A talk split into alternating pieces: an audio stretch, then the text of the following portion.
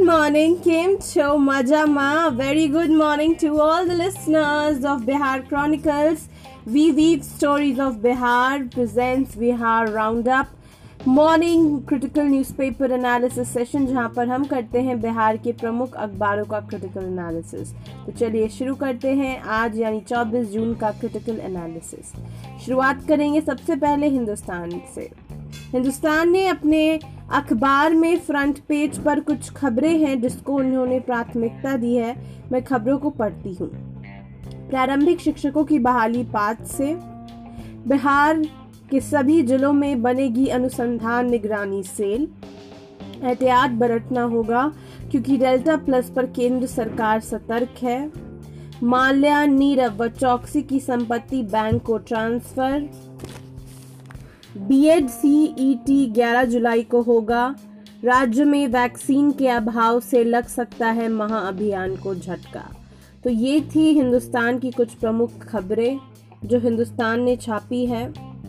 इसके बाद चलिए चलते हैं दैनिक जागरण की ओर। दैनिक जागरण का भी रुख कुछ हिंदुस्तान की ही तरह है। शिक्षक पदों के लिए काउंसलिंग पाँच से पंद्रह अगस्त से पहले नियुक्ति पत्र। न्यूजीलैंड बना पहला विश्व टेस्ट चैंपियन।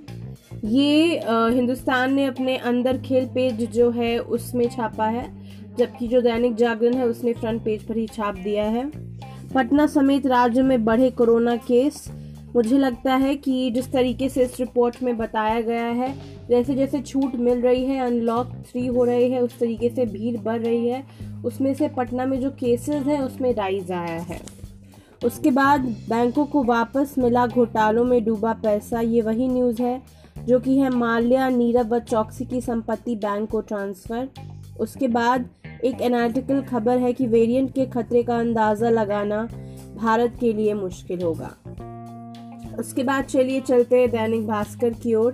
दैनिक भास्कर में कल एक रिपोर्ट छापी थी कि कल मेयरों की मीटिंग है तो सभी मेयर बोले, नए कानून से निगम अपंग, इसे बनाने वाले प्रधान सचिव और अन्य अफसरों पर आपराधिक केस करेंगे।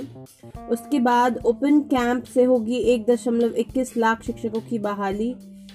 ये काउंसलिंग पाँच से बहाली अगस्त तक, ये वही खबर है जो तीनों अखबारों में छपी है शिक्षक बहाली को लेकर। उसके बाद कश्मीर पर आज सर्वदलीय बैठक, एलओसी पर अलर्ट। इंडिगो ने वैक्सीन लेने वालों के लिए, को लिए 10 परसेंट की छूट।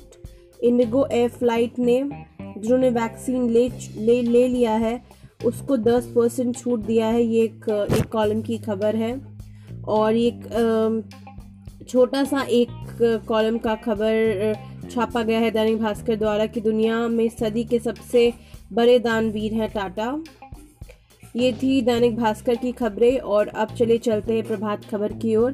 प्रभात खबर में छापा है कि बिहार में डेल्टा प्लस वेरिएंट है। या नहीं जाँच करेगी सरकार। ये जाँच कराएगी सरकार तो पता चलेगा। उसके बाद नब्बे हज़ार सात सौ प्राथमिक शिक्षकों के नियोजन के लिए काउंसलिंग पाँच से सात व बारह जुलाई को। आ, ये भी वही खबर है जो छापा गया है। फिर माल्या नीरव मेहुल ने की थी बाईस हज़ार करोड़ की धोखाधड़ी चालीस प्रतिशत रकम वसूल। ये खबर छापी गई है। इसके अलावा बैंकों ने 10 वर्षों में 12 परसेंट ही बढ़ाया कर्ज देने का अनुपात। मुख्यमंत्री दिल्ली एम्स पहुँचे आँख दिखाने को लेकर डॉक्टरों से मिले। ये कुछ कुछ खबरें हैं जो प्रभात खबर ने छापी है। अगर मैं आज की तर्ज पर इम्पोर्टेंट इम्पोर्टेंट खबरों को देखूँ तो पहले तो प्रारंभिक शिक्षकों की बहाली पात से है ये खबर टॉप पे है। दूसरी खबर कि न्यूजीलैंड पहला टेस्ट चैम्पियनशिप जीत चुका है। उसके बाद डेल्टा प्लस जो वेरिएंट है, उसका अंदाज़ा लगाना मुश्किल है कि वो कैसा होगा। इसके अलावा बिहार में अनलॉक के कारण जो पटना में केसेस हैं वो राइस पर अभी थोड़े दिन में बढ़ रहे हैं और बिहार में सभी जिलों में बनेगा अनुसंधान निगरानी से।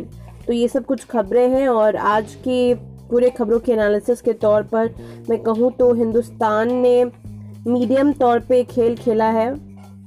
मीडियम स्ट्रोक मारा है। इसके बाद सबसे अच्छा प्रेजेंटेशन न्यूज़ का अगर मैं कहूँ तो दैनिक भास्कर का रहा है।